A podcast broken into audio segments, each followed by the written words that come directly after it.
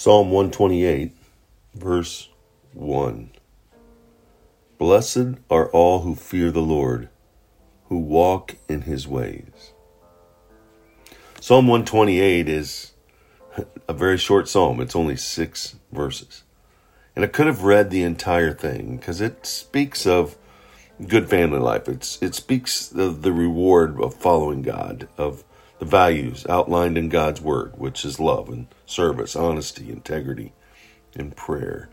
And all those help all relationships, and they're especially vital of a home life, of, of a home life that is God focused. And you ask yourself, is, is my home life heavenly or is it hectic? Is it struggling or is it content? And reading God's Word and obeying God's Word is a good place to start and make your family all that it should be.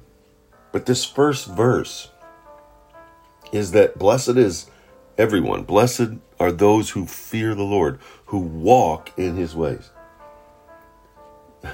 The, the, the amazing thing of, of fearing God is that when you fear God, you fear nothing else. Whereas if you do not fear God, you fear everything else.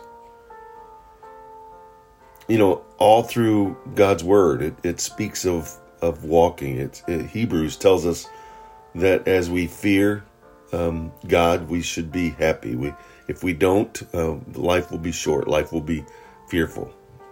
Um, John saw Jesus walking, walking towards him, and he said, "Behold, the Lamb of God."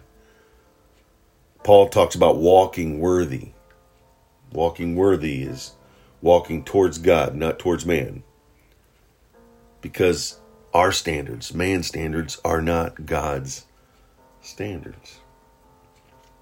To walk, to walk in His ways. Is your life about His ways or your ways? Is your life about my satisfaction versus His satisfaction? True humility is is not asking what I'm owed; it's asking what can I pay.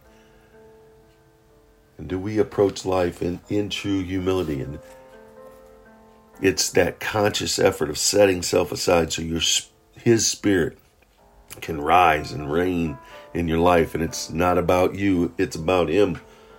It's not worrying about the name on the back of the jersey. Oh, look at me.